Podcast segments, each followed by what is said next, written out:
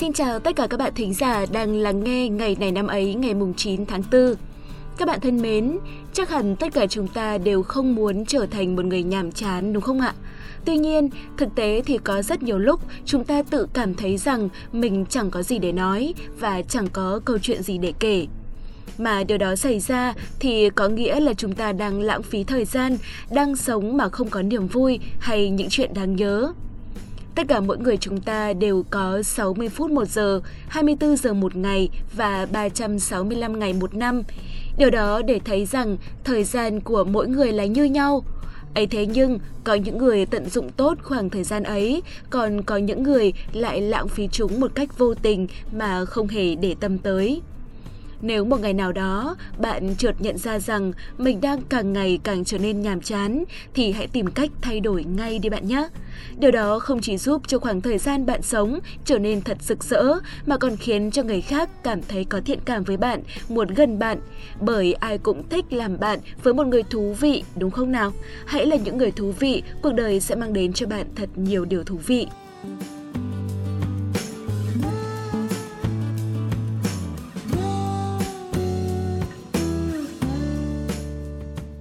Các bạn thân mến, hôm nay là ngày mùng 9 tháng 4, ngày thứ 99 trong năm. Xin được chúc tất cả các bạn có sinh nhật trong ngày hôm nay sẽ luôn trẻ trung, đầy sức sống và gặp nhiều may mắn trong cuộc sống. Hy vọng rằng mọi điều ước trong ngày sinh nhật của các bạn sẽ sớm trở thành hiện thực.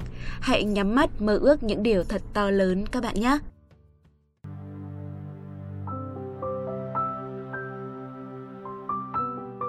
Các bạn thân mến, tiếp theo chương trình ngày hôm nay, chúng mình sẽ gửi tới các bạn một câu danh ngôn như thế này. Chất lượng cuộc sống là chất lượng của những mối quan hệ ta có. Các bạn thân mến, càng lớn, càng trưởng thành, ta càng có nhiều mối quan hệ đúng không ạ? Có mối quan hệ tốt, có mối quan hệ chỉ là xã giao thông thường.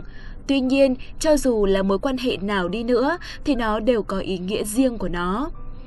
Khi bạn có 6 quả táo, bạn đừng nên ăn hết chúng. Nếu bạn ăn hết, bạn chỉ được 6 quả táo mà thôi. Thay vào đó, bạn chỉ ăn một quả, còn 5 quả còn lại bạn có thể chia đều cho 5 người khác.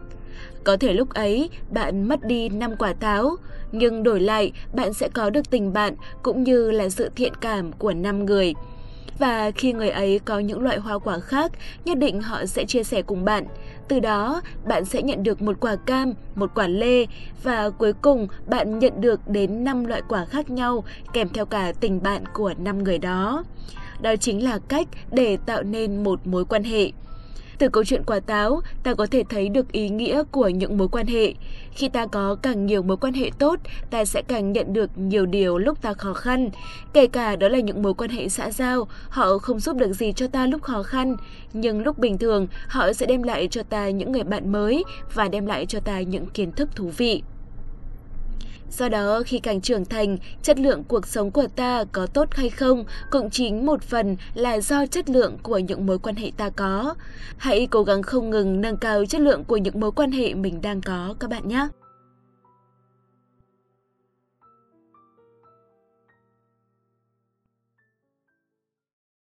Và quay trở lại với phần quan trọng nhất của mỗi số phát sóng. Ngay bây giờ, hãy cùng với hai MC của chúng mình là Quốc Đạt và Thảo Nguyên cùng điểm lại những sự kiện nổi bật trong quá khứ của ngày 9 tháng 4 các bạn nhé.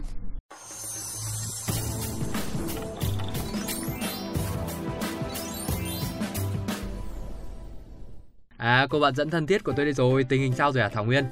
Ơ ông này vô duyên cứ như cái chợ nhỉ Chương trình bắt đầu còn không mau chào các bạn đi ở đấy mà tán phét. À, Hỏi gì các... để sau đi. À xin lỗi các bạn thính giả về sự sơ suất này của cô Đạt nhé. Chúng mình xin được gửi lời chào tới các bạn thính giả thân thiết của ngày này năm ấy. Xin chào các bạn thính giả và xin chào Quốc Đạt À thế vừa nãy Quốc Đạt muốn hỏi là chuyện gì nào? À thì tại hôm qua thấy ờ, Thảo Nguyên xe ảnh dần dần trên Facebook. Nào là xe hình cái thìa này để làm bài thi thật tốt Xe quả chuối kia để qua môn. Nghĩ chắc là cô bạn của mình sắp thi thố nên là muốn hỏi tình hình thế nào mà. À thì nói chung cũng tầm tạm chắc là đủ điểm qua môn rồi Đạt ạ. Thế mà sao nói lắp bắp thế qua môn rồi thì phải tự tin kháng khái vào chứ. Như Đạt đây này qua môn thôi là mừng rớt nước mắt rồi Thảo Nguyên còn không mau khao đi à thì vẫn còn mấy môn trước mắt nữa cơ sợ nói trước bước không qua ui sự việc gì mà phải lo cứ đầu xuôi là đuôi lọt thôi mà đạt thì lúc nào cũng ở đây ủng hộ cho thảo nguyên nè nguyên ơi cố lên nhá nguyên Biết tòng cái sự ủng hộ của Đạt rồi nhá. Có mỡ đấy mà húp. Chưa thi xong thì Nguyên chưa khao đâu nhá. Thôi không nói chuyện thi cử nữa, mau bắt đầu chương trình thôi nào. Được rồi, hoàn toàn nhất trí thôi. Nhưng mà Nguyên phải nhớ là Nguyên đang nợ Đạt và Chấu Khao nếu mà thi xong hết đấy nhá. Nếu qua được hết thì Nguyên nào có tiếc cái gì. Thôi bắt đầu chương trình thôi nào. Đầu tiên chúng ta sẽ đến với những sự kiện tại Việt Nam. Các bạn thính giả thân mến, nhà sử học đời nhà Trần Lê Văn Hưu sinh ngày 9 tháng 4 năm 1230. Ông là tác giả bộ Đại Việt Sử Ký, bộ quốc sử đầu tiên của Việt Nam. Ông sinh tại làng Thần Hậu, tục gọi là Kẻ Rị, huyện Đông Sơn, tỉnh Thanh Hóa, nay thuộc xã Thiệu Trung, huyện Thiệu Hóa, tỉnh Thanh Hóa. Năm Đinh Mùi 1247, niên hiệu Thiên ứng Chính Bình, đời vua Trần Thái Tông. Lê Văn Hưu đi thi, đỗ bảng nhãn khi mới 17 tuổi. Đây là khoa thi đầu tiên ở Việt Nam có đặt danh hiệu Tam Khôi. Nguyễn Hiền 12 tuổi đỗ Trạng Nguyên, Đặng Ma La 14 tuổi đỗ Thám Hoa. Sau khi thi đỗ, ông được giữ chức kiểm pháp quan, rồi binh bộ thượng thư, sau đó được phong chức Hàn Lâm học sĩ kiêm giám tu quốc sử. Ông cũng là thầy học của Thượng tướng Trần Quang Khải. Trong thời gian làm việc ở Quốc sử viện, theo lệnh vua Trần Thái Tông, Hàn Lâm Viện học sĩ kiêm Quốc sử viện giám tu Lê Văn Hưu đã hoàn thành việc biên soạn Đại Việt Sử Ký, bộ quốc sử đầu tiên của Việt Nam, ghi lại những sự việc quan trọng chủ yếu trong một thời gian lịch sử dài gần 15 thế kỷ. Đại Việt Sử Ký, tất cả gồm 30 quyển, hoàn thành năm 1272 và được Trần Thánh Tông xuống chiếu ban khen. Theo sử gia Trần Trọng Kim trong tác phẩm Việt Nam Sử Lược, Bộ Đại Việt Sử hay Đại Việt Sử Ký là bộ quốc sử đầu tiên của Việt Nam. Sau khi xâm lược Đại Ngu, nhà Minh đã đưa sách của nước Nam về Trung Quốc, trong đó có 30 quyển Đại Việt Sử Ký, những sách ấy đã thất lạc. Đến nay, bộ Đại Việt Sử Ký của Lê Văn Hưu không còn, nhưng những lời nhận xét của ông vẫn được ghi lại trong bộ Đại Việt Sử Ký Toàn Thư của Ngô Sĩ Liên. Trên đây cũng là sự kiện trong nước đáng chú ý duy nhất của ngày hôm nay. Bây giờ thì xin mời các bạn sẽ cùng tới với những sự kiện đáng chú ý trên thế giới. Các bạn thính giả thân mến, nhà toán học Nhật Bản Hironaka Heisuke sinh ngày 9 tháng 4 năm 1931. Ông từng thất bại trong kỳ thi tuyển vào Đại học Hiroshima, nhưng một năm sau đó, ông đã trúng tuyển vào trường Đại học Kyoto.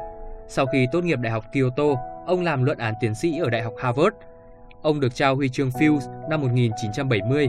Ông được trao giải này vì năm 1964 ông đã chứng minh được các điểm kỳ dị của một số đa tạp đại số trên trường đặc số 0 đều giải được. Có nghĩa là bất kỳ đa tạp đại số nào cũng có thể thay thế bởi một đa tạp tương đương không chứa điểm kỳ dị. Hironaka là giáo sư nhiều năm tại Đại học Harvard và tại các trường đại học Nhật Bản. Ông cũng là giáo sư trường Đại học Quốc gia Seoul ở Hàn Quốc. Ông đã từng gây quỹ cho việc giáo dục toán học sau đây, xin mời các bạn cùng chuyển sang sự kiện tiếp theo, sự kiện đáng chú ý cuối cùng của ngày hôm nay.